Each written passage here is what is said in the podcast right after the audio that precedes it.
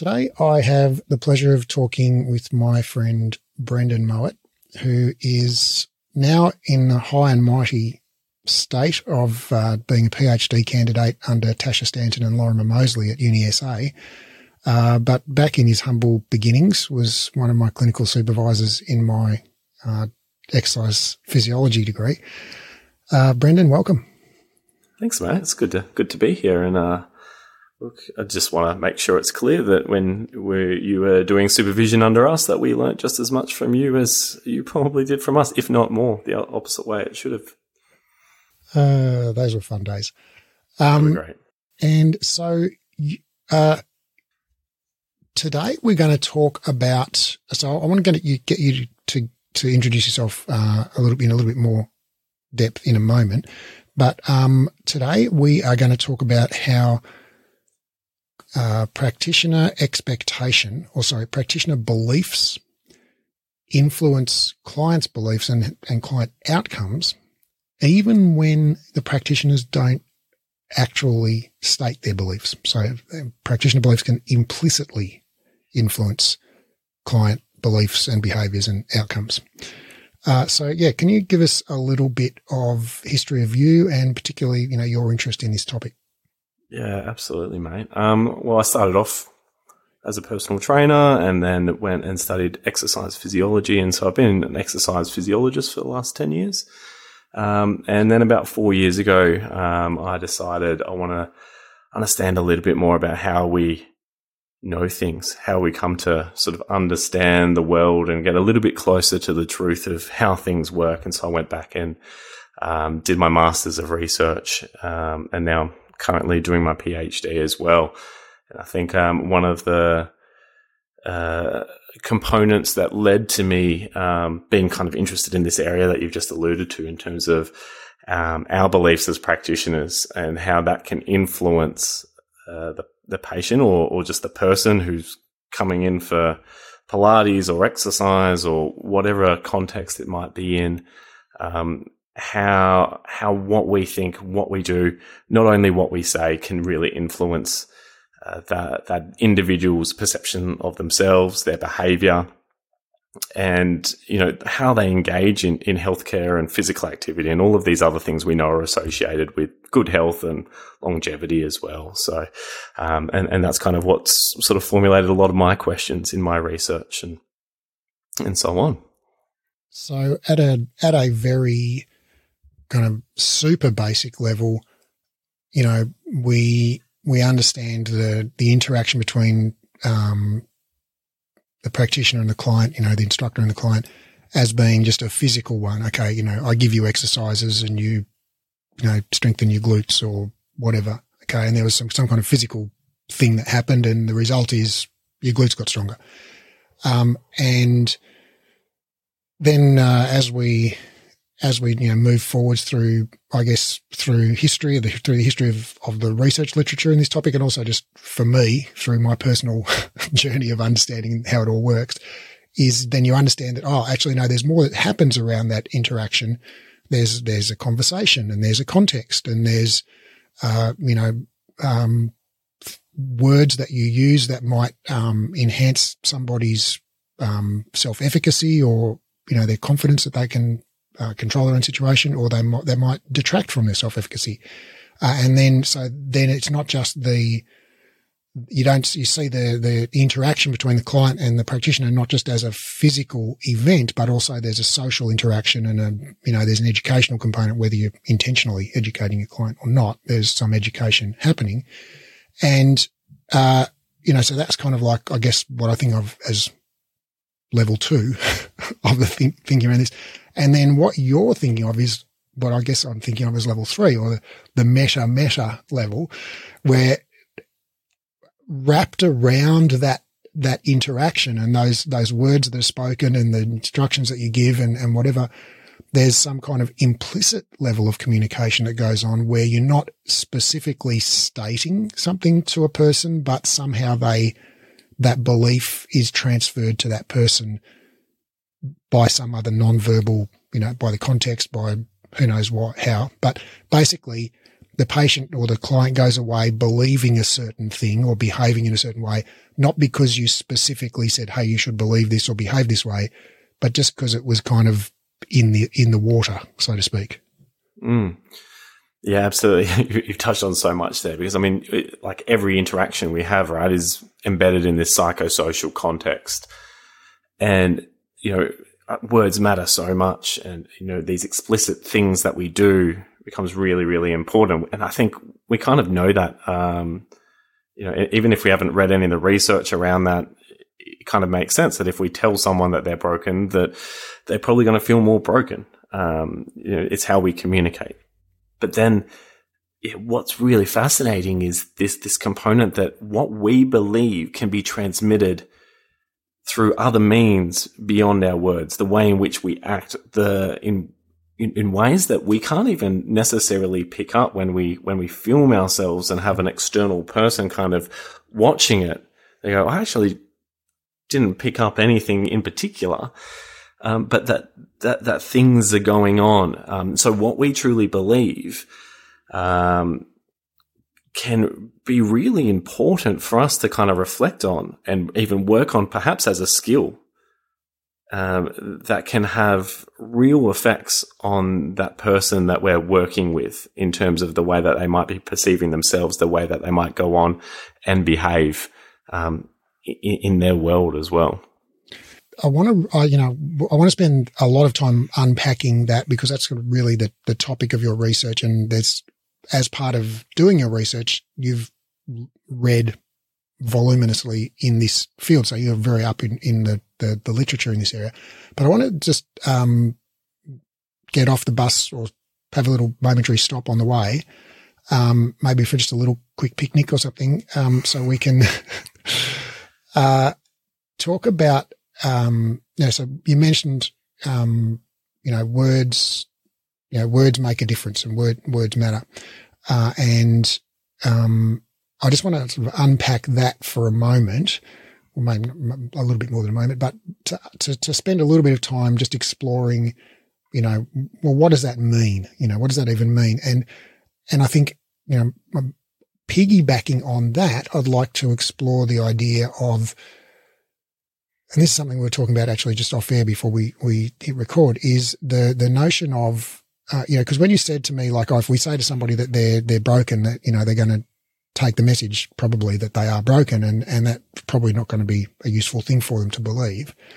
Um, but I think that, you know, a lot of the time when these messages are said, and I've, you know, I'm sticking my hand up here. I've been, I've said that to people many times. Um, that it's all it's all done with the best intent and the the intent to help the person to be safe, right? So oh, watch out, don't bend when you squat because that will damage your back. You know, so I'm doing that with the best of intention to keep my clients safe. And, and, and I think so. I, I guess even beforehand, I would like to explore this idea of like, well, surely, you know, being, being safe must be a good thing right? I mean, if you could be more safe or less safe, surely we'd all like to be more safe. You know, if you could have like more plague or less plague, you'd like to have less plague, you know, more terrorists or less terrorists, you'd like to have less terrorists. So, you know, if you could have more like safety in the Pilates class or less safety, surely you'd want to have more safety, you know, like what could be wrong with that? Makes so much sense, doesn't it? it's, um, a, a, real fascinating idea, isn't it? Um, and I like to refer to it as the safety paradox where this idea of the more safety we have or the more screening or the more vigilant we are, the you know, the better the outcomes are going to be for that individual. But what we tend to see is that's not the case. That yes, there's a threshold where, you know, some safety is important. We don't want to just necessarily go and do ridiculous things because that doesn't lead to better outcomes for our survival as a species. But there's also a point where if we're so safe or protecting, we actually create a fear. And that fear can be um, something that stops us from engaging in our environment. So essentially having more things that we can interact with in our environment, the less likely we are to probably feel like we can uh, independently go and um, perform the behaviors to achieve an outcome. So let's say things like exercise, that we could do it by ourselves because we're become so worried and concerned potentially that we actually need to have someone watching us, making sure that we're exercising correctly, that we're doing these sorts of things. But when we do this, there, there's harms involved. And that might be in reducing that self efficacy. So that belief that they can actually go and do that themselves. It might be financially that now they actually might be in a situation where they can't afford to keep going back and doing sessions. However, they're not confident to go and do it by themselves because they want to be safe. Mm. And they don't feel like they're safe because of what they've been told or the way that the interactions they have had with um, fitness people or healthcare practitioners have been conducted. So there ends up being this kind of unnecessary over vigilant fear uh, around physical activity, movement, engagement mm. within that environment. Mm. So it, it's difficult, I think, to kind of necessarily go, all right, so what is safe for this individual and what's not safe? Right but there are some really clear guidelines and some um, really good resources out there we can use to go, all right, actually, beyond here, we should be encouraging people to gradually build up um, their, you know, their, their tolerance, their exposure to all of these different stimuli and their ability to adapt is, yes, it's finite to an extent, but it's far more broad than what I think a lot of us actually inherently believe within us. And so we might be, um, I, I guess, transferring some of our own fears and beliefs onto these individuals that might be limiting their their own capacity to engage and move and do these things. And I think they're, you know, rather than uh, conceiving safety and danger on a continuum with danger at one end and safety at the other end, I think it might be more useful to think of it as danger at both ends and safety somewhere in the middle where there's there, it's it's dangerous, and and we can relate this directly to say the the, the injury risk um, with uh, exercise training with load, right? So if you apply way too too much load, that's dangerous, right? If you know if it's your first ever week of training, we're like, okay, let's do hundred sets of maximal deadlifts, you know, week one. It's like, okay, there's a good chance you're going to get injured there. Um, so too much load is is dangerous. But then on the other hand, if you never exercise for decades, that increases your injury risk because you haven't built a tolerance to load in your body. So there's an increased risk there. If you step off the curb wrong, you'll, you know, damage yourself because your body doesn't have any, any, uh, capacity to, to tolerate that. So there's, da- there's danger in being, in being too gung ho. There's also danger in, in being, in avoiding load, right? So the, the, the safest path is somewhere in the middle where you gradually build up a tolerance to load. Um, and you know that's kind of based on the just the the human um, physiology. But I think also even with um, just in general with things like uh, I don't have the literature in front of me, but we know we say like something uh, like uh, mammograms for breast cancer screening for women that you'd think like okay, well, wouldn't it be you know better if we can catch this cancer earlier and therefore tr- you know treat it with less invasive treatments and, and have better outcomes for our patients? And the answer is yes, up to a point. Right. So when you screen women who are 60 for breast cancer, even when they are symptom free, then you catch a lot of cancers early and you do have better outcomes for those people. But when you screen women who are 50, that, that benefit decreases because you're also catching a lot of false positives, you know, women who, who have a lump in their breast, but it's not actually cancerous or it's a cancer that is slow growing and they would have died with it 30 years later, not of it, you know. And then when you screen women who are 40, you end up actually doing more harm than good because you end up giving these, you know, all these women who don't actually need it, like radical mastectomies and radio treatment and, you know, all of this other stuff. And so there are actual harms associated with screening. So, so, so the, the notion that, you know, more safety is better is yeah, it's it's not true in most in most areas that we're interested in. Yeah, uh, yeah, absolutely. Um, and uh, we we see this over screening and over uh, and the you know the related over treatment um, and even over medicalization of, of normal findings as well being really quite a large burden at the moment. So it's it's kind of this growing field of literature um, that's really fascinating because you're right. It, it, seems sort of to make common sense that the more screening, the better. However, what we actually see in certain areas is this has actually created more of a problem and created um, more disability and uh, really added to, to, to the issue we've got going on here. And we did a, a study just recently, um, and it's just in preparation for publication. So I can I can touch on it a little bit because we've um, just presented it at, at a conference um, in Toronto, um, where we had people with pain who were either randomized to being screened with a depression screen or randomized to another questionnaire altogether. But they all did this like. So uh, we're screening we're screening them with this question. Uh, when you say a depression screen, it's a tool like basically it's a, a questionnaire. Yeah, that says on a scale of one to seven. You know, one being strongly agree, seven being strongly disagree, something like that. Is that you know, yeah? How, so, how, how, much do you agree with the following statements? I, you know, life's not worth living. You know, what's the point?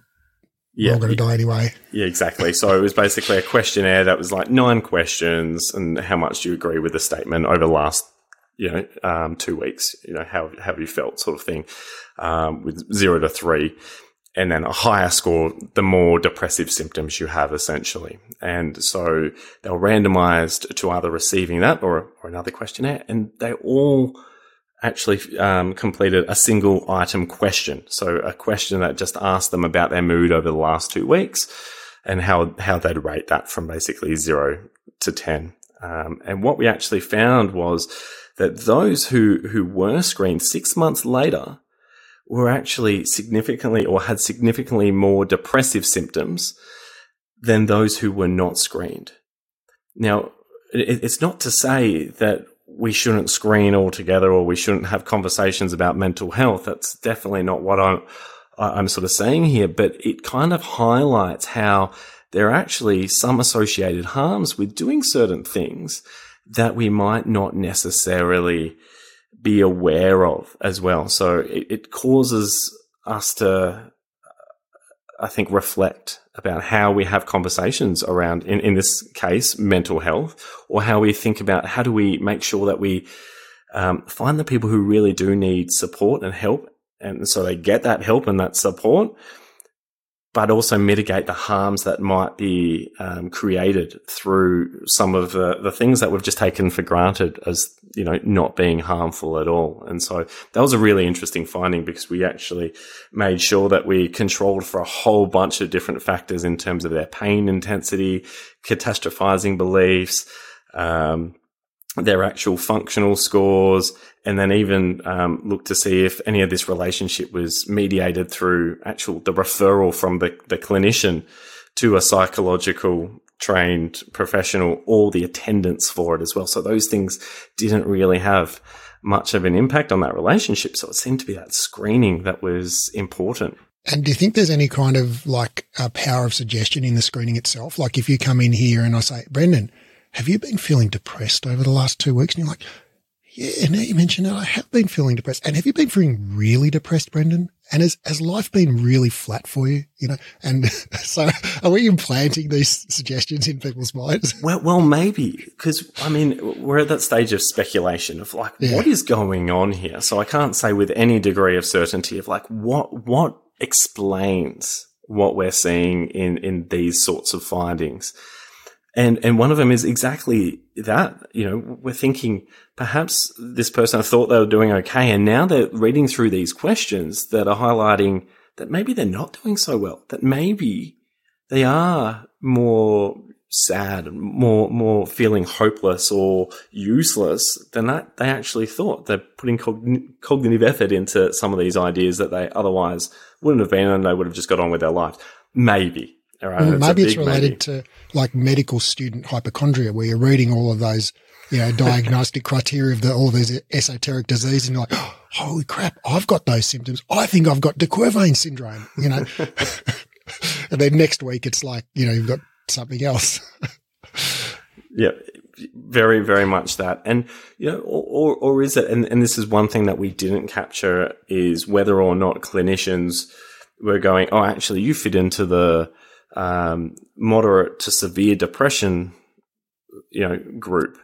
And so whether or not just being, yeah, whether or not that label had a, had an effect on it. And we do know that there, in terms of the diagnosis literature, when we label something that, that can have negative um, impacts as well. It can also have some positive impacts in some cases, but we're now we're kind of talking about um, that actually a new type of healthcare intervention is what we call de-diagnosis. So when it doesn't serve a purpose, that we actually take some of these labels away from people that might give them freedom and might help them to re-engage in, in healthy behaviors that lead to better outcomes.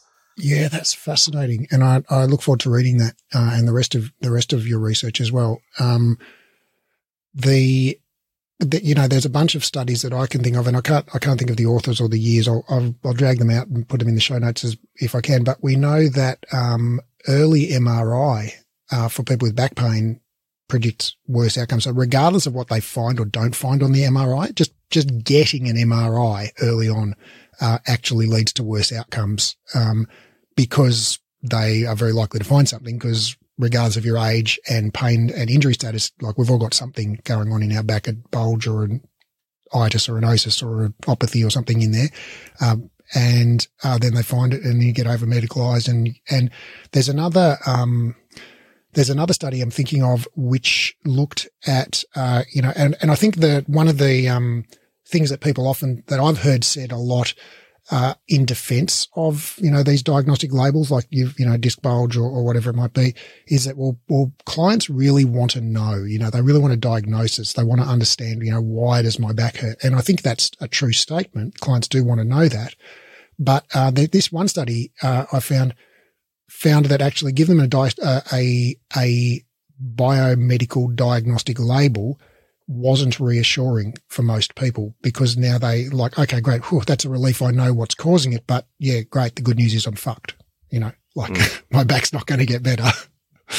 yeah. Yeah, absolutely. And, and it makes me wonder, you know, what, what, what is that, that diagnosis serving as? And, and I think for, for many of us and, and, you know, people who are experiencing pain or one of a million other things, is that it helps with our sense making because if we've got a bit of an idea of what it is, then we can actually take affirmative action towards you know a, a, positive outcome. And there are some diagnoses that where it's like actually when that's accurate, there is a specific course of treatment that leads to better outcomes.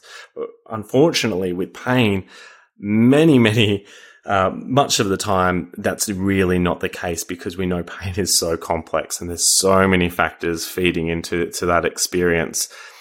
Um, so rather than providing a specific biomedical diagnosis, I wonder if we could be instead helping them make sense of it through other means and through through narrative or through you know, I, think this might be where some pain education could be really helpful so people can understand that actually there might be some tissue that's been a little bit irritated or um, that there is some, you know, maybe there is a bit of an injury going on, but there's a whole lot of things that are, that are occurring right now that is leading to this experience of pain. And these are the things that we know that can be really helpful for getting you back to what you love doing to decrease your symptoms to that sort of thing. And everyone's just a little bit different in terms of the time frame and everyone can be a little bit different to what's helpful for that analgesia or that pain relief in that in that short period of time. So how about we explore some of those things together? And I think we can really de-threaten what's these you know, what what people are really worried and concerned about while still validating their experience providing some sense making around what's going on and a way forward that they can engage with and have some control of as well moving forward. So I wonder if that's something we need to be spending a little bit more time developing our skills around as, as clinicians. But I think this is also in the realm of Pilates and personal trainer, um, you know, areas as well, because we do, you know, know that people with pain rock up in there and we can be, you know, kind of broad but specific and validating in terms of um, how we interact, the words we use, the things we say, and the way that we can um, help them have some ways to, to move move forward, move move towards recovery. Mm, that is such a good point that for many, uh, you know, diseases, there is a specific treatment that matches to a specific diagnosis. So if you're having a hemorrhagic stroke or a thrombotic stroke or, you know, the treatment's very different. And, uh, or if you're having, you know, whatever, some particular type of cancer or whatever, it's like the, the particular chemotherapy or whatever that works is going to be different depending on the diagnosis. And so it is very important to have a diagnosis in many cases. But like you say, in chronic pain, um, regardless of body type, whether it's shoulder, back, neck, knee, whatever, uh, really the diagnosis doesn't dictate the treatment 99 times out of 100. Once we've ruled out red flags, um, which are extremely rare, then uh, basically we know that pretty much any treatment's going to work the same amount on a population level, on an average level, and that the the beneficial effects of almost all treatments aren't related to the primary thing that we're trying to change. So, for example, when you do strength training for low back pain, whether you get stronger or not, or how much stronger you get, has no impact on how much pain relief you get. When you retrain your transverse abdominis for low back pain, whether you get better or timing your transverse abdominis or whatever has no impact on how much pain relief you get. Like when you stretch for back pain, how much more flexible you get has no impact on how much back pain relief you get. And yet all of these things help, right? Even when you get uh, radio frequency denervation of your discs, they, they, they, they kill the nerves in your discs with microwave radiation that doesn't impact your pain any more or less than going for a walk every day. Um, so it's like the, the specific, or we, we do a, a, disc, a spinal fusion, um, for low back pain is not more effective than just doing some physical therapy or going for a walk or doing some heavy deadlifting or retraining your transverse abdominis or whatever. And so all of these things seem to help to some degree, at about the same degree, but it doesn't, the diagnosis I mean, you could get someone who doesn't have any visible changes on MRI and give them a spinal fusion. My bet is it would be just as effective as somebody who had a terrible disc collapse, you know, and gave them the same spinal fusion. And then you could have that person with a terrible disc collapse and not give them the spinal fusion send them for a walk for a year. Probably have the same benefit, you know. So it really doesn't seem to matter, you know, on a population level, what treatment we match with what diagnosis.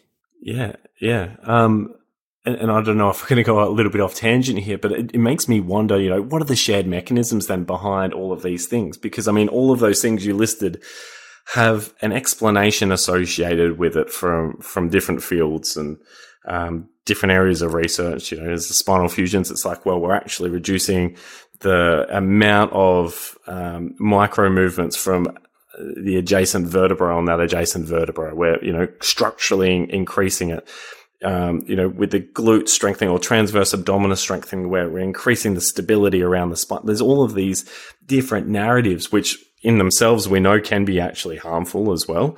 Um, but then it goes, but we do see them work just as well as everything else. So what do all of these different interventions and strategies share? And this is where we kind of start to look at, uh, you know, the literature around what makes the biggest, you know, impacts to people's pain and their re-engagement back into, you know, their life in terms of improvement in function. And it's things like the way that they get on with, uh, you know, their practitioner. So possibly, you know, having the trust, feeling like they're a little bit more safe than what they were. Um, some of their worries and concerns are, are now dealt with maybe they understand a little bit more about their pain or they're, they're, they're starting to move a little bit more and they're experiencing, oh, the world doesn't actually fall apart when I do a little bit more. And so it starts to kind of salami slice your way towards more activity, allowing them to experiment and play a little bit more. That all of these systems within the body are starting to normalize with a bit of movement and positive psychology and, and, and so on. That these, these under, underpinning things that really kind of drive it rather than having these narratives about the structure just being completely shot and we have to fix that structure first. Uh, which, like you said, in 99% of cases is not the case. Mm. Um, and so we're moving from, and I'm just, I've just totally made up these levels. That that's not a real thing, but the level one, um, you know, interaction in, in the, in the exercise context, whether it's Pilates or exercise physiology or whatever, is like just, it's, it's a movement session and all the only transaction is your body moves and you activate certain muscles and certain things get stretched or stronger or whatever. And now we know that that's all good and it's all great. And, you know, I'm an exercise physiologist and a Pilates instructor. So I'm like, you're not going to find anyone who's a bigger advocate of people getting moving, you know, than me and, and you as well. I know, Brendan. Um, uh, but you know, there, there's not a convincing literature that exercise benefits on pain are bigger than placebo. You know, like there's, I think there's a 2021 meta analysis that came out that said there's low quality evidence. It's not better than placebo, you know, but it's better than doing nothing and so there is some, there is some benefit and there's, there's a tangible benefit, but it doesn't, you don't have to get stronger. You don't have to get more flexible. You don't have to recruit your transversus abdominis any better. And so like what the heck, you know, so, so it's, so the physical, you know, things, you know, physical mechanisms that we've traditionally attributed to those benefits. Oh, my core got stronger. My posture got better. My hips got more mobile. My blah, blah, blah got more blah, blah, blah. You know, my rotator cuff, whatever. Um, no, all of that turns out to be not supported by quite a large body of evidence refuting it. And so now we're into, you know, level two where we're saying where there's that, you know, like you said, that sense of safety, um, that might, you know, contribute in the sense making, um, and the, uh, the, the uh, graded, uh, exposure, you know, with, with, with safety, with control. So people can, you know, build their self efficacy and get back to doing their valued activities. And I'd, so I just want to highlight something around the, that notion of safety because we did kind of just say a bit earlier that's like, well, there's such a thing as too much safety. And now you're saying like, oh, well, safety, you know, safety is good, isn't it? Um, but I, you know, I, I, guess I just want to unpack that for a moment, which is that when we say, um, oh, Brendan, you know, watch yourself during that squat, stay safe, keep your spine neutral, right? Yes, I've used the word safe, but actually the message that you get non, like the, the words, bet- the, the message between the lines there is watch out. You're in fucking danger right now, dude. Like be really careful. Right. Whereas if you're squatting and you say like, I'm really worried about how I'm squatting and I look at you and go, nah, you're fine. You're awesome. Just keep going. Right. Nothing to worry about here. It's totally fine. That, you know, if you can reassure your client that you're not worried or that they don't need to worry, that's actually much more reassuring. Like my mum had a diagnosis of um, leukemia, uh, which sounds pretty terrible, but apparently it's this super slow growing thing that she's going to die of old age at the age of 95 and still have it. Um, and, but you know, she was, she had a cold the other week and she was like, Oh, I'm going to die. I've got leukemia. And then, you know, she went along to the doctor and the, along to the specialist, had a blood test and the specialist was like, you're paranoid, you know, go home and live your life, you know, come back in 40 years. um, and she was like, she was so relieved. She was so relieved. And, and so, you know, that message was genuinely reassuring to her where he basically laughed at her and said, just get over yourself. You know, this, there's nothing to see here, folks. Go on home, you know.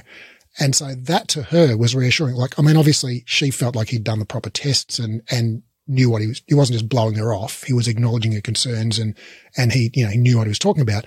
But, you know, yes. So that message of, of let's be careful, I think, although appropriate sometimes, you know, for instance, in early stages of post-surgical rehab or, or whatever, it's like for your general person who's just in an exercise class is probably like a mammogram for a 30 year old woman. It's probably going to do more harm than good. Yeah, yeah, totally. And I think that's yeah really important um, that we yeah we delineate between what we mean when we say safety, but you know having someone feel safe and just by giving them permission to move and to explore. Now that's powerful, and that really does move away from that kind of danger end of this continuum that we're that we're, we're talking about. So I think yeah, you're right. It's so important um, that what we do and what we say supports that appropriately so that they can feel this sense of safe to explore, to do more, to try a little bit more, to see what else is possible for for, for their experience. Mm, so let's start. Let's move on to this mm. level three conversation now, which is the the implicit uh, interaction that's happening, the the unspoken communication, uh, and so there's evidence that um, it goes both ways. So um, I've got a couple of studies in front of me here that we we present in our diploma that where um, pain there's something called pain behavior, which we all do, and you know it's basically you you know when you've got a sore back, you wince and you put your hand on your back and you move slow, and when you've got the flu, you moan and shuffle. You know, like you do these things. Like if if you came over to my house and knocked on the door and I answered the door and I had a really sore back, really sore back, you could probably tell pretty quickly that I had a really sore back. Even if I didn't say, Hey, I've got a really sore back, you could just look at me the way I'm moving and the way I'm wincing and whatever. Or if I was feeling nauseous or had a terrible headache, you could probably tell just from my body language and the way I'm, you know, moving. So those are, those are pain behaviors and we use those, you know, to signal socially and to help get our loved ones to make us a cup of tea when we're not feeling great and, mm get out of doing the dishes and whatever. um, not in a malingering sense, but, um, so, but there's, uh, uh, so we, you know, so this is a measured phenomenon. We we know that people with pain, you know, do these some particular behaviours. And this one study I've got in front of me here, which is um, from Carriere et al., which I've probably butchered the name, 2017. It's called Pain Behavior Mediates Relationship Between Perceived Injustice and Opioid Prescriptions for Chronic Pain, a collaborative health outcomes information registry study from the Journal of Pain Research. And what they basically found was in this um, situation, the pain behavior of the patient was the mediator of how much opioid the medical people prescribe. So how much I'm clutching my back and moaning, you know, determines basically how much dosage of, of morphine I get, not, you know, like if you said, oh, on a scale of one to 10, how bad is your pain or you know, any other kind of measure of it's like, it's the pain behavior that mediates that opioid prescription. And that's a, a purely nonverbal, you know, communication. So the patient beliefs or behavior implicitly influences, you know, medical doctors' prescription of like really serious drugs. Yeah. And we see that alongside, you know, gender and ethnicity having differences as well, where they can be completely unconscious, but it changes how we how we how we treat how we do things and and I think even though that's in sort of the you know the more the pharmaceutical side of things that we see this similar thing happening in the movement based therapies as well. And um, uh, uh, JP Caneiro um, did a study probably three, four years ago, and he looked at um, physiotherapists' um, beliefs around uh, lifting. Yeah, right. Um, so, and then explicitly, firstly, he got them to you know, say, you know, is this dangerous? And had like images of people like lifting with a rounded back and whatnot, which we now know is actually not a risk factor for, um, for back pain. And they were all relatively on board with the idea that actually, no, this is quite, you know, this is fine. This is not too bad within, within reason. And then the neutral spine, they're like, yep, that's fine too. But then they did this implicit association task where basically they get um, images of people lifting flashing up in front of them, and they've kind of got to pair whether or not it's um, dangerous or safe, essentially, with this very quick task. So they're not really thinking about it; they just have to kind of respond with their their first instinct. And what they actually saw in this implicit association task was that even though they explicitly said, "Hey, this is safe, fine to do," that many of these um, therapists were harboring this implicit fear around these sorts of tasks. And when we saw this, we actually see that people that do have this kind of implicit association around, um, you know, that that round back lifting is you know dangerous, or around just these kind of more uh, biomechanical um, rationales to why someone might be having pain, they're more likely to um, be on that kind of uh, trying to create overt exp- more safety, be more vigilant in the way that they conduct their sessions with that individual. So, how appropriate they think that uh, that person is for engaging in physical activity, return to work.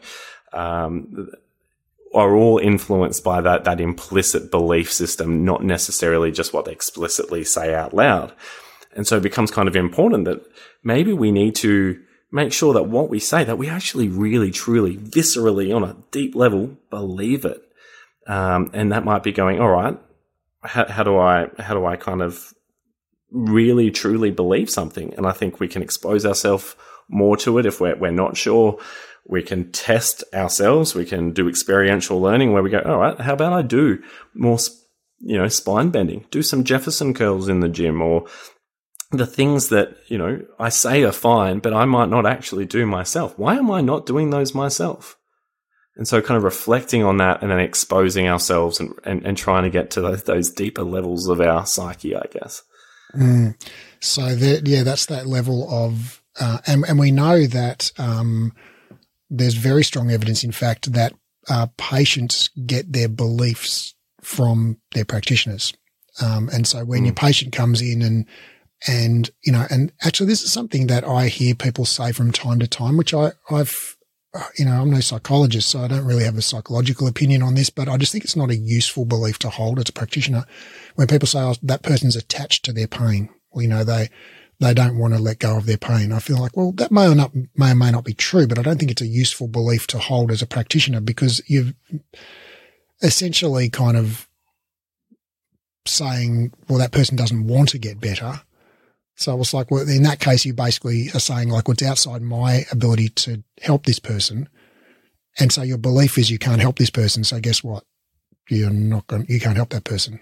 Like, yeah, totally. And I, think that's like a really nice kind of rule of thumb, nice little heuristic that if you feel that way, like I can't help this person or they're melandering or whatever, that you kind of actually actively find support for them elsewhere um, you know, you know, in a, in a nice way, don't, you know, reject them and say, Hey, I can't help you. But go, look, I actually know someone around the corner and they're really experienced in this area. And I think that'd be really, really great. And I, I just want the best for you and the best support. If you want to keep working with me, I'm happy to. But, you know, this other person, um, might be helpful. But I think we need to be aware that those implicit beliefs of us are important and may well um, and truly have an impact on that that individual's outcomes. As airy fairy as that might sound, it, it's seemingly an actual thing. So, um, well, I, I, uh, you know, I mean, there's a whole bunch of stuff here, and what the mechanism might be of, uh, you know, practitioner beliefs influencing patient outcomes, and we we so we know that um, practitioner expectation of recovery, you know, pretty strongly predicts recovery. And, you know, so why is that is, you know, so basically if we, if we ask the physio, you know, on day one, or what do you think is going to happen with Brendan's back? And the physio says, oh yeah, I think Brendan's going to make a full recovery. And then a year later, Brendan made a full recovery. You know, is that because the physio is brilliant and can see the future and could, you know, did all the proper tests and knows exactly what's going on? Or is that just because for whatever possibly mistaken reason, the therapist believed you were going to get better. They treated you as if you were going to get better if you only did your exercises and they gave you to expect that you were going to get better. And, you know, then because you expected you were going to get better, you thought, well, if I just do my exercises, I'll get better. And so it became a self-fulfilling prophecy potentially, right? So the, the mechanism might be just a very kind of banal, like when you think it's going to work, you do the things more. Yeah, absolutely. I reckon that's a lovely hypothesis to how this might be working, Raf. And I think this is a really exciting area of research. Obviously, I'm biased because that's what I decided to go down the path of. But I think you might be right. There's, I think, a lot of these like different factors that are influencing um, our behavior and the way we engage when we are in pain or with injury.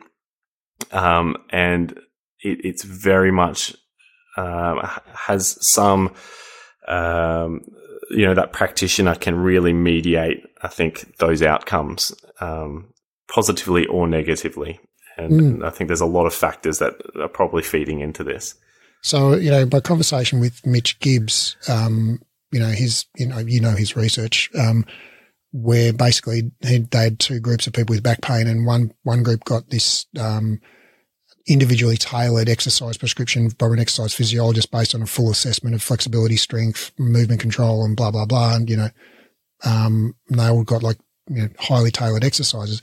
The other group literally got no assessment and just a photocopied sheet of a list of generic exercises. Day one at the clinic, it's like, hi, I'm Raf. Here's your list of exercises. Go over there. There's a mat. You know, go for it, sort of thing. Um, they, no, no, they didn't say, here's your list of exercises. They said, these are special exercises for back pain, Brendan. These will really help you.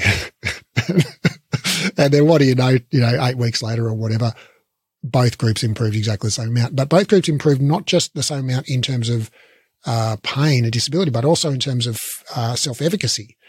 And so, um, you know, there's maybe it's like just just the the moment of me handing you that sheet and going, I think these exercises are really going to help you. They're special for back pain, right? Maybe that's all it's needed, or maybe it was you doing the exercise and having that. This is what Mitch reckons is that having like just the the session that you spend that extra session where instead of me doing an assessment on you, you're just exercising, you're getting more mastery experience, you know, doing that activity. And so hence your self efficacy gets a bit of a head start.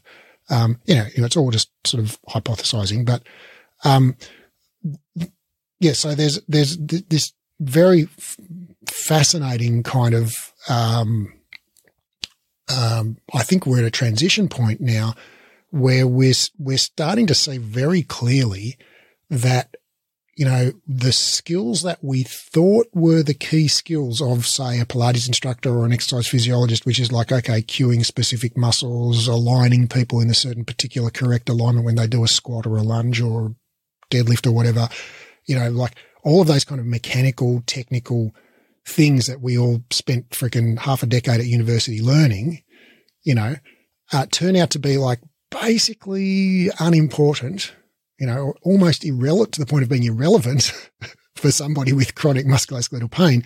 And it's, it's, it's, and then we, you know, so then we get to the, the level two, which is like the words you use and, you know, all of that.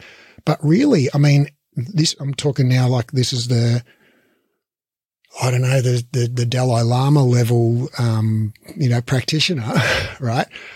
Or the, the Pattabhi Jois level practitioner, the, the, the, the former you know, head of Ashtanga yoga, where basically, you know, his instruction, you know, to the whole class was breathe, look navel, breathe, you know, and they're working through this high level thing, tying themselves up like pretzels and all this saying is basically nothing. Um, and you know, so it's kind of like the old Michelangelo drawing the perfect circle on the piece of paper, you know, to get the gig in the, in the Sistine Chapel. It's like this, this, so, and maybe the Pilates instructor slash exercise physiologist slash, you know, fitness instructor working with chronic pain version of that is simply being fearless and taking your clients through a workout, any workout, doesn't matter, right? With, with any amount of instruction between zero and infinity, because it doesn't matter as long as it's affirming. Um, you could literally just be like, "Hey, just I'm going to do a workout. You copy me." You know, like it could it could be, or here's your sheet of exercises or whatever. But if you just genuinely are fearless, you know, like as in you do not fear, you like you feel completely confident that they are perfectly, utterly safe and that all they need is to get moving and be optimistic and they'll be fine, you're probably right. What do you think? I, I completely agree. Um, I think obviously within reason, you're not, you know, if you're super advanced and, and, and whatnot that you tailor for their, for their skill set. Load well. management still. Load, yeah, load management and you know what, you know, you want them to have some success with the movement as well. Right. All right. all right, all right. Maybe I've that, oversimplified. I think that's a given. No, hundred percent. Um, I think we all know what you, what you meant, Raf. Um, but yeah, completely. I think, yeah, if we can just show that, you know, these movements are, are safe and I mean, we we can still say little things or go, "Oh, that looks really strong," or "You're looking great." Um, you know, we don't need to be over the top with it, but I think just the subtle every now and again, just going, "Man, you are moving well. That's looking great. That's a tough exercise, and you are killing it." Like those little, you know, affirmations can be so powerful, and even potentially doing less and less of them over time, so they've got more self efficacy and, and, whatnot. It's probably a, a, nice thing to keep in mind as well. But just showing them that you know our bodies can do some incredible things, and theirs can. If we create that surprise, and I think that's a, a really interesting thing, is as human beings, we're interested by surprise. When we kind of see something that, you know, magic, for example, when we see someone perform magic and it blows our mind, we're like, whoa, what happened? You're, you're engaged. You want to know more. You want to see more magic. I think it's exactly the same. Well, we've actually got some good data to say it is virtually the same thing. When we're moving and we just do something that's just a little bit outside what we thought we could do, it all of a sudden gives us this little bit of evidence of, wow, that's not what I thought was going to happen. And it allows us to update our internal model, basically our model of how we think the world works and our body works and so on. And as practitioners, clinicians, trainers, whatever we might be, if we can facilitate someone to have a little bit of curiosity, explore, and potentially have some of that surprise in every session, then we're doing some awesome things to move them forward to having more options in their world and their life and, and essentially less disability by, by definition, more function. Mm. But isn't this, I mean, this is all very well and good, isn't it? But it's basically just love and pixie dust, right? We're just, you know, this is just like rainbows and unicorns. Right. And it's not like, this is not like real things like, you know, biomechanics and stuff. You know, it's not like this is, I mean, it's not like, it's not like suggesting to someone that, you know, their pain's going to improve is going to be as good as like an opioid or something would it? Well, yeah, I think there's actually a few physicists out there that would totally disagree um, with with that statement, as you probably um, there was there was there was oh. irony in that, folks at home, as you are very aware. Um, and and we do we've we've got some really good theories now of how it is that we we learn and um, you know what uh, allows us to kind of engage in our environments and what kind of dictates a lot of these things. And these theories can now be modeled mathematically and mechanistically. So things going on with the body in terms of neurotransmitters and all of this really cool physiology. So we can make these hypotheses and measure these real tangible elements to see what actually happens when we do create, for example, um, a situation where someone experiences surprise. And we do see, you know, these um, uh, neurotransmitters associated with learning changing in different areas of the brain and nervous system.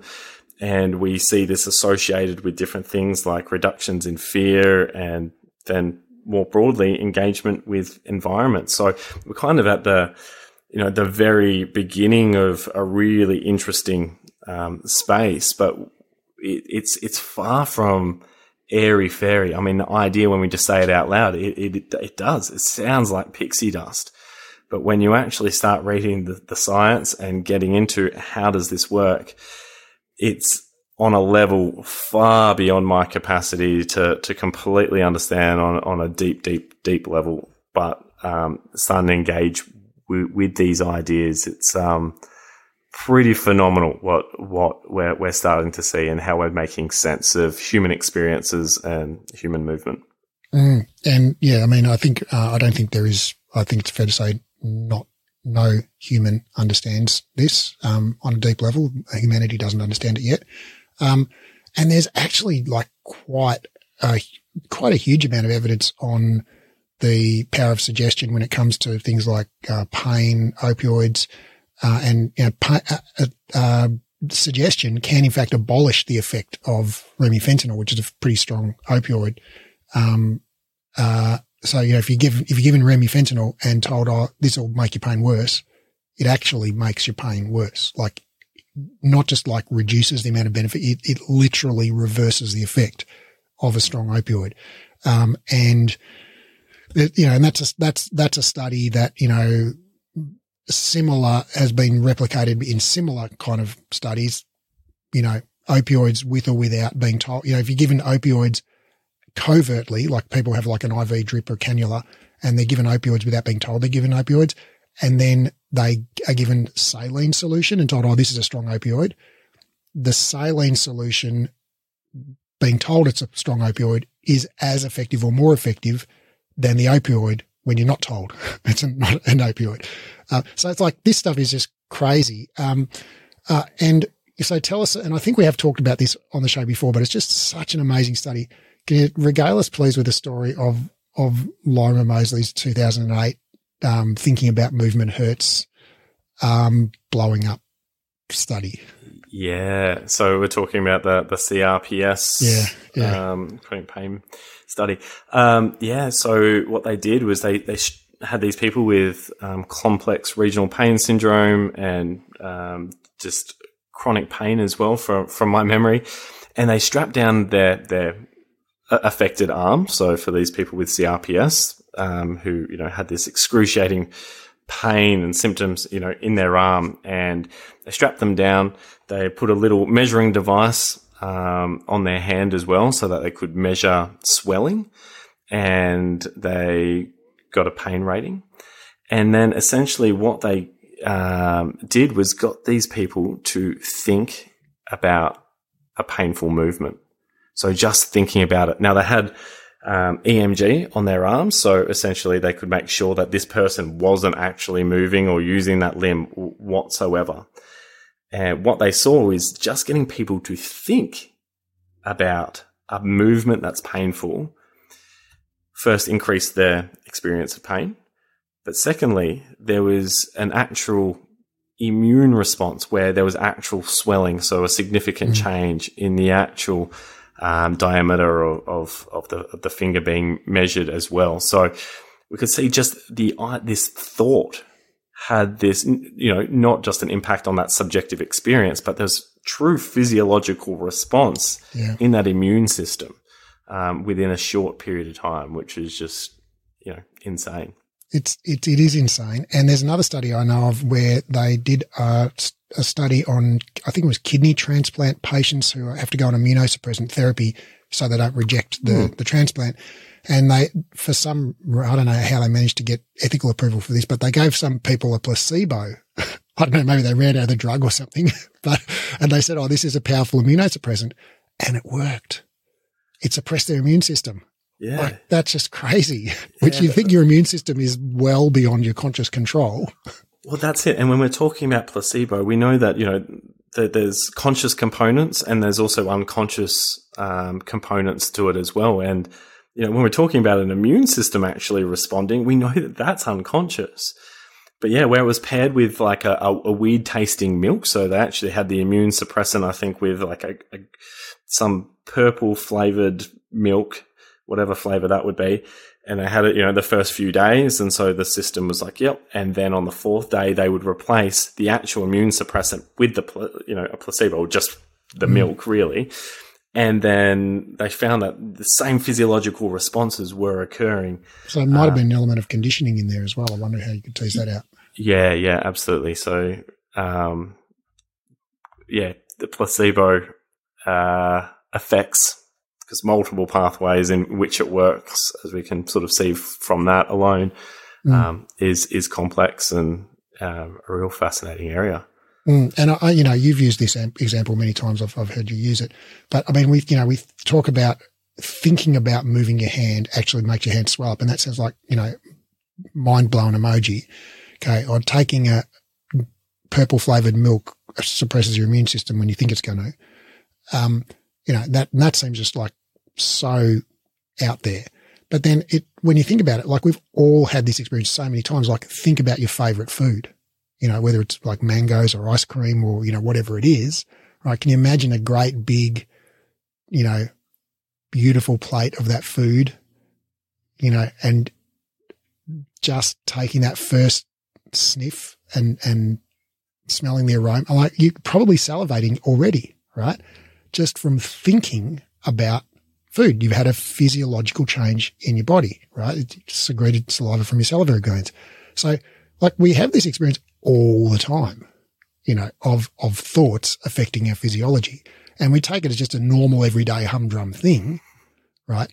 But then for some reason in, when we think about it in the context of pain, we think, oh no, that's crazy. That's pixie dust. You know, that's like, oh, woo woo. You know, it's like, oh, biomechanics is the real, you know, the only, you know, one true way. Um, yeah, I, mean, I, I know, dear listener, if that's not you, okay, but you ain't most people, and most people out there still do view it that way. Yeah, look, and I don't think that's anything to be ashamed about. I mean, for me, like this idea of, you know, it was a similar experiment. It was just like thinking about biting into a piece of lemon and just thinking about that and the juice running around my mouth and imagining that is, I start sweating. I get these, you know, my mouth is full of saliva. Sorry, dear listeners. um, but I am having a full body response to yeah. to yeah. you know just that thought. And if we're fearful, worried, concerned about a movement, why would that be any different? Why would it be any different if someone said something to me or acted in a way that implicitly signaled to me that I was in more danger than what yeah. I actually thought? Yeah. That information is very, very important for me making sense of my experience. Um, so yeah, it, I don't think it is actually that far removed, but somehow we, we do, we delineate those two things mm. and go, yeah, no, nah, this is woo, this is real life. They're the same thing. Can you talk us through, and this is my, like my favorite study. I know it's like one of these ones I just keep coming back to, and I know you've told me it hasn't been replicated yet, but, um, and it's like 20 years old. So it's like, okay. I'm not sure if someone's tried to replicate it and failed and just, you know, then didn't publish it or, um, whether, yeah, I don't know, but, um, that dentist study with the, the Naloxone and the lidocaine or whatever they used. Yeah. Yep. Um, yeah, so we're actually doing something that's trying to replicate, you know, a part of, of this at the moment, which is proving very, very difficult, um, but a lot of fun at the same time. Lots of deception. Um, but essentially it was it was done in the mid 80s um, by Richard Gracely and what they did they had dentists that were performing uh, a molar removal um, and we're talking like the the far back molar your M3 and this, then, like I just can't how do they get ethical approval for this yeah stuff? yeah Crazy. so this was probably around the time where ethical approval was becoming more required. This is like half a step down from the Milgram experiments, like dental surgery with no anesthetic. Yeah. Um, and, and, and so what they did was they took the, the dentists, first of all, and they told one group of dentists that, hey, you will have a chance of um, using a placebo analgesia, so just like a saline injection, or naloxone, which is something that makes us more sensitive, essentially. And then the other group of dentists, they said, you've got uh, a chance of prescribing or using a placebo analgesia, the naloxone, so making it more sensitive, or a fentanyl, which is the analgesic. So an actual, you can expect that if, you know, that's what you end up using, they'll have pain relief. So essentially got one group that had no chance of pain relief in the belief, in the practitioner belief, and one group who there was, you know, a one third chance that they did have um, pain relief in their group.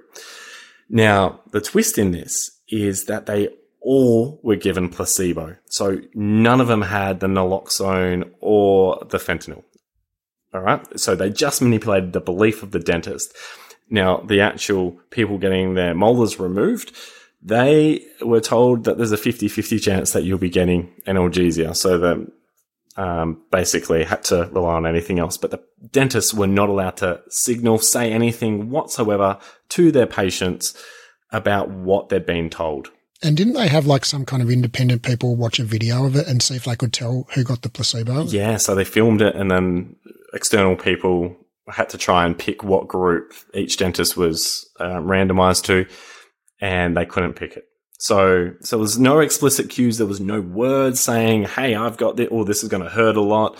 Um, so the dentist did a good job of pretending that they were giving them the fentanyl, right? Correct. Yeah. So it seems that way. And regardless, the amount of pain that the patients getting these teeth removed experienced was strongly associated with what the practitioner had been told. So even though they're all given placebo, if there was a chance that that practitioner was prescribing a analgesic, a pain relieving um, injection, then those patients experience significantly less pain than the other group where the practitioner believed that there was no chance of prov- providing analgesia. And it's just like, how does that work? and, and it's just phenomenal. And I think one of those studies for me that was like, I need to know more about this. We need to investigate what's going on because we're, we're at the very beginning of understanding how complex these therapeutic interactions are and the information and, uh, components of it that are really influencing the patient in the way that they're experiencing just subjective pain for one, but also then perceptions of body and then their behavior. Mm. So practitioner beliefs do influence not just the patient or the client's um, beliefs, but also their like literally their pain and potentially, you know, lots of other stuff like inflammation, um, you know, muscle tone, you know, movement strategies, etc.. uh, which in turn can influence pain, inflammation, muscle tone, and movement strategies. Everything, right? Yeah. So, yeah, very wow. interesting. So, uh, all right. So if so, all right. So, and again, I'm I'm totally making this up. There's zero science, you know, about this. But um, you know, if you're a level, if you want to be a level one practitioner, okay, all you do is like give movements and activate muscles and stretch certain things. And, and there's a real value in that. The world needs a lot more of it because we have a sedentary behavior epidemic and an obesity epidemic and a preventable, you know, lifestyle based disease epidemic. So like if all you do is just get people moving, like you're a superhero, you know, because you're saving lives and, and, you know, making the world a better place. Yeah. Beautiful. Love it. Um, and the next level, if you want to level up, um, you can level up to level two, which is where you become a certified uh, biopsychosocial practitioner and you uh, empower your clients, uh, you know, to with higher self efficacy, and you encourage them to move fearlessly, and you, you know, don't micromanage their movements, and you know all of those. You use your you use your words carefully. You help them make sense of of their pain and their you know, um, you know, their experience in an empowering way that le- leaves them expecting to recover and, and, and all of that. Um, and so that's level two. And you do that through the use of conscious strategies like the words that you choose and the exercises that you choose and all of that stuff. then a level three practitioner, which I'm going to call the Dalai Lama, um, uh, or uh, Pattabhi Jois, um, is where basically you might not say much of anything, although you might give them the occasional high five or point out how awesome they're going. Um, but you basically just know they're going to get better and all they need to do is get moving and not worry about it. And, um, then they do. Did, what do you think? Is that, is that a new certification program? Oh, mate, we could make some money from this. um, yeah, level three training. That sounds great. Um, does it work over telehealth though? Level three. Oh, for sure. Surely it does. Um, oh, I reckon there's lots of non-specific effects going on right now, even between the two of us, Raf. Um, but yeah, no, I, I, think that's a nice way to kind of separate out some of these things in terms of our own learning and development and the way we think about things is, yeah, when we kind of, you know, do our, you know, first course out of the box and start to engage with people, yeah, it, it can be quite superficial and we're, just trying to get people moving and figure things out. And that's fantastic. That's great. And I think you're absolutely right. There's no shame in that. You will naturally start building on that. And the more you start sort of engaging with, you know, biopsychosocial ideas, either on social media or reading about it, this podcast and, and, and so on, the more you'll just kind of. Of course, with the knowledge exchange. Yeah, of course, the knowledge exchange. TKEX. Yeah. um, or, or breathe. Um, and you know you're going to move into uh, you know level two probably quite quite naturally as well. And I think within that you you'll start to get a bit of a an idea or have some experiences go, I don't understand what's going on there. And I think that's where the level three practitioner, um, which is how much are we going to charge for this course? Well, I think, yeah. So level one practitioner, I think that's that's where you come in and we teach you how to activate all the muscles and stand in neutral spine and in all of the things. Actually, we used to uh, that's that certification is uh, no longer offered. Um, if actually, if I was going to offer a level one certification now, well, I, we do actually offer a level one certification, and it is basically just here's how to get people moving. Right. It's here's, here's how to get people moving. Here's how to get them out of breath. Here's how to get them to a point of near muscular fatigue. So they're going to get stronger. Here's how to, you know, so it's just those things. Uh, and then level two, yeah, that's more involved because you've got to learn more things. You've got to learn how to build a therapeutic alliance. You've got to learn how to, you know, use empowering language. You've got to learn how to use verbal suggestions. You've got to learn how to, you know, do like, like, um, patient focused care and all of that stuff. So I reckon that'd be a year program. And then the, the level three program, I don't know. I think you just meditate on a mountaintop for a decade and then in a in a dark cave yeah. uh, for a while. But um, yeah, I mean, coming back to you know that that stage three, I, th- I think you know the things that we can do to you know to challenge this is just think about you know what are our beliefs around movement? What are some of the things that we do, and maybe even with permission, film some of your sessions and then just watch back or have someone else watch back and go, Hey, you know, what did you think of this? Do you feel like I created, um, you know, um, you know, a, a, a, space or for this person to explore movement, to get curious around movement and, and so on and reflect and then go, I wonder why I cued them to be neutral in all of those poses or activities and just go, Oh, how how would I do it differently? What do I do myself? Maybe I've I've got to go load myself a little bit first and really explore some of these things in my own world before I'm going to truly implicitly believe that this is how it works and, and goes on because I want to say all the right things and I am already. That's great. But how do I truly believe it? And, and maybe it is about our own self exploration. Wow, this is sounding like a real meditative sort of course now but we will be charging exorbitant amounts for it because there's non-specific effects in that as well, where you'll get more out of it if we charge more money. It's true. It's yeah. true, people. Um, so yeah, I think I'm seeing it like a sort of a vipassana style uh, thing where you basically come to a course. It's ten days, no words are spoken, and all we do is is fully flexed deadlifts, uh, you know, every day. um, yeah, no, all right. So that's this is just a joke, but um, so, yeah, I, I agree. I think that the path to, you know, the path to that genuine fearlessness is, has to lie through what you said at the start about, um, just experiencing it and experimenting with it and finding like, oh, I, I lifted with a rounded back. The world didn't explode. I've still got all my discs, you know, life goes on. Um, and, or I did, you know, overhead press with my shoulders elevated and I'm still okay after that, you know, or whatever. So you, you can just have those behavioral experiments and gradually build up confidence like, oh, well, I've now I've done it 10,000 times. I know I'm fine with that, you know, through experience. And so there comes a point where you actually can't, it's not, you don't even have to think about it. It's just like self evident in your, you know, experience. And I think also, like you say, that re- the path of, path of reflection and videoing yourself is freaking you know, very confronting a lot of the time, but it's really, really valuable because you pick up stuff that you're not even aware that you're saying. Like, you know, you just notice stuff like, holy crap, I say um a lot, you know, or whatever. And I know I've got all those little verbal tics, um, dear listener, but, um, this is not about getting rid of all of your verbal tics. It's about the verbal tics that you use in class around neutral spine and muscle activation and safety and knees behind toes and all of those other things that we all used to say, um, or still say. Mm.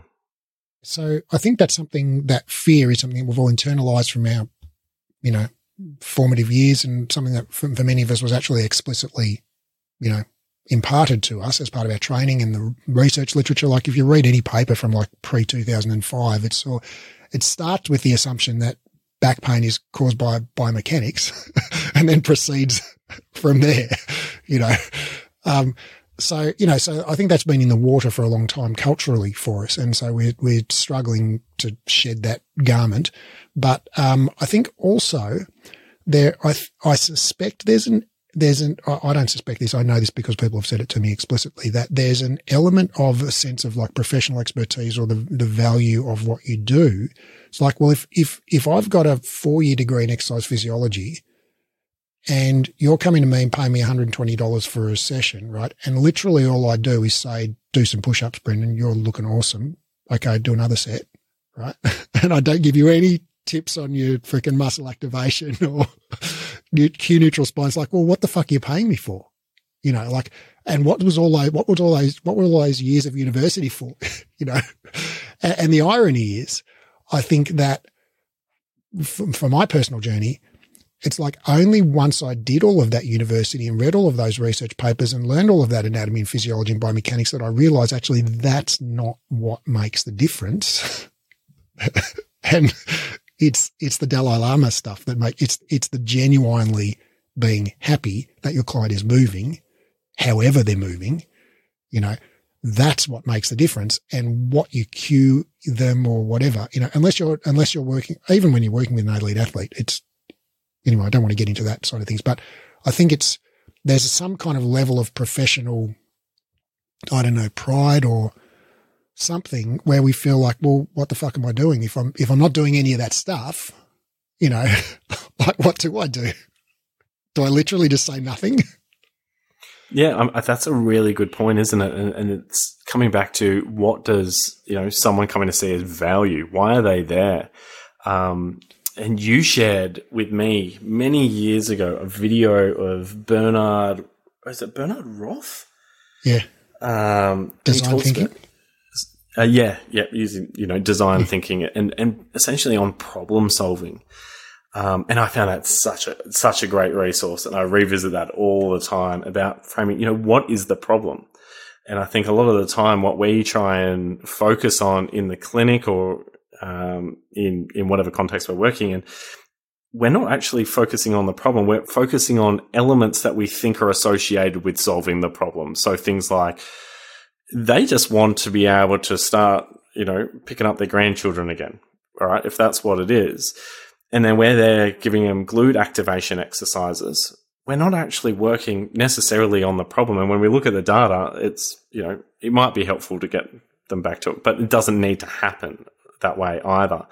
If we want to get them back to, you know, picking up their children again, we can go, well, how does that look? How, is there another way we can help them to pick up their child? Can we find opportunities to start gradually uh, exposing them to that movement, maybe without their child to begin with, and then increasing a, a load with a weight, and then picking up that child? Like so, what I'm getting at is that if that individual can see how what you are doing in your um, engagement with each other is associated with actually achieving what their their issue is, then they're going to have value in what you do.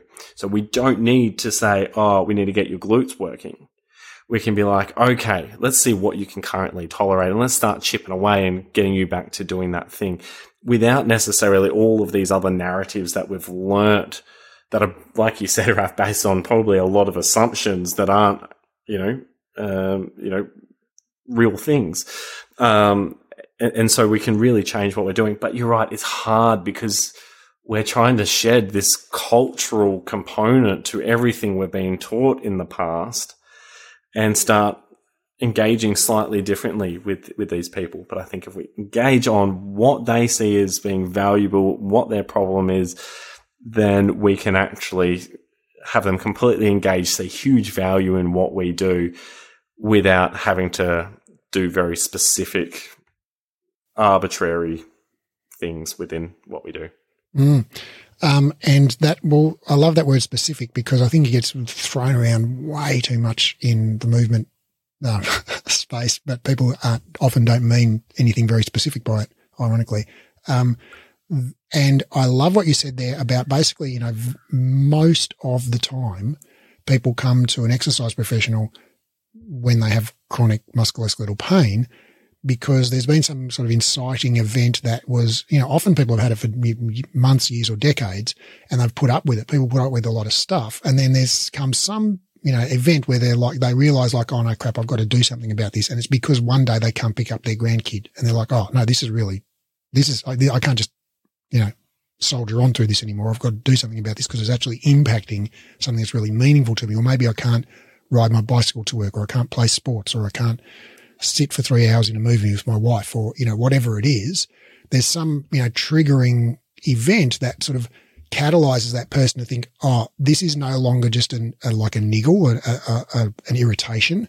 This is now something I need to act on. I need to solve. And so that becomes the, you know, and you can uncover that pretty easily at the start of a, a, a session by saying, you know, so what prompted you to come in and see me today? What's the one thing you'd like to get back to? If you didn't have this pain, what would be the first thing you'd like to start doing again, etc. So you can, you can, you can ask, you can ask them those sorts of questions.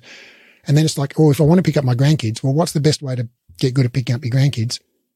Pick up your grandkids, you know, and if you can't yet pick up your grandkids, pick up a smaller, lighter, easier version of your grandkids and then build it up, you know, and, and that is like exercise science 101. Like that's what they teach you, you know, lesson one, day one of first year of exercise science is like the principle of specificity, specific adaptations to impose demands. It's like exactly what you train is exactly what you get good at. And so if you want to get good at this specific thing, guess what? The best thing to train to get good at that specific thing, that specific thing.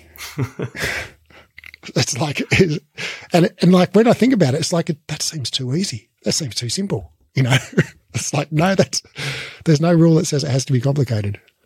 No, absolutely. And, and it's interesting because it's like, even though we're taught that, I think probably most listeners can be like, yeah, that's exactly what I was taught.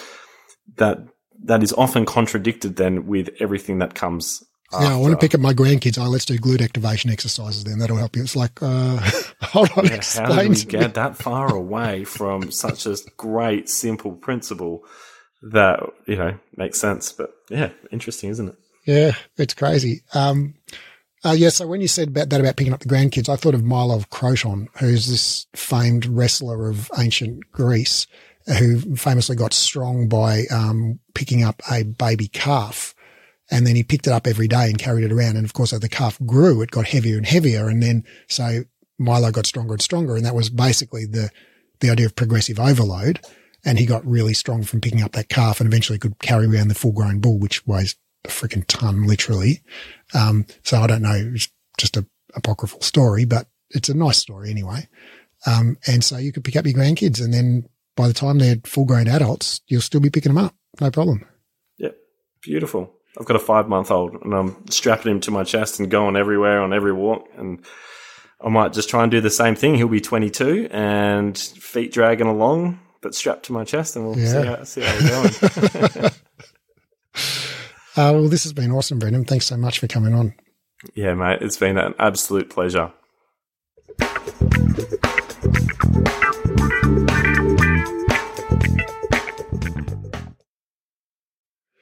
After two exercise science degrees and over a decade and a half of reading research daily, I've condensed all the current science on rehab into a program called the Clinical Exercise Specialist Rehabilitation. Inside the program, I'll teach you to do three things. One, deeply understand how the body works. Two, confidently and expertly rehab literally any client. And three, get results for your clients. So ultimately, your clients tell their friends, and you become known as the go to expert in your area. This program is completely unlike any education you've done before, even if you've studied with us before, because of the way we've built the learning design. It's an online, flexible, skill based learning program, which means you keep doing the skills under supervision until you're good at them. It's more of a mentorship model than a traditional course model. So rather than rushing through the content and having sort of one go at everything, you actually just practice live and we give you feedback and guidance and we dialogue and explore concepts together until you're highly skilled and confident. We just keep working the material until you get it. It's not rushed at all. It's not about ticking off the content. It's about engaging, practicing and applying it until you own it. This is a life changing program, not some weekend certification. I've put my heart and soul into building this, and I can't wait to share it with you and help you discover your genius for anatomy and rehab. Now, because of the highly interactive nature of this program, we're only taking on 12 students worldwide. The program starts on March the 1st, and the first 12 qualified people to apply will be allowed to enroll. So, if you're interested in learning more, click the link in the show notes and download the course guide or go to breathe education.com and click on the clinical certification menu in uh, link in the top menu. That's breathe-education.com and click on the clinical certification link in the top menu.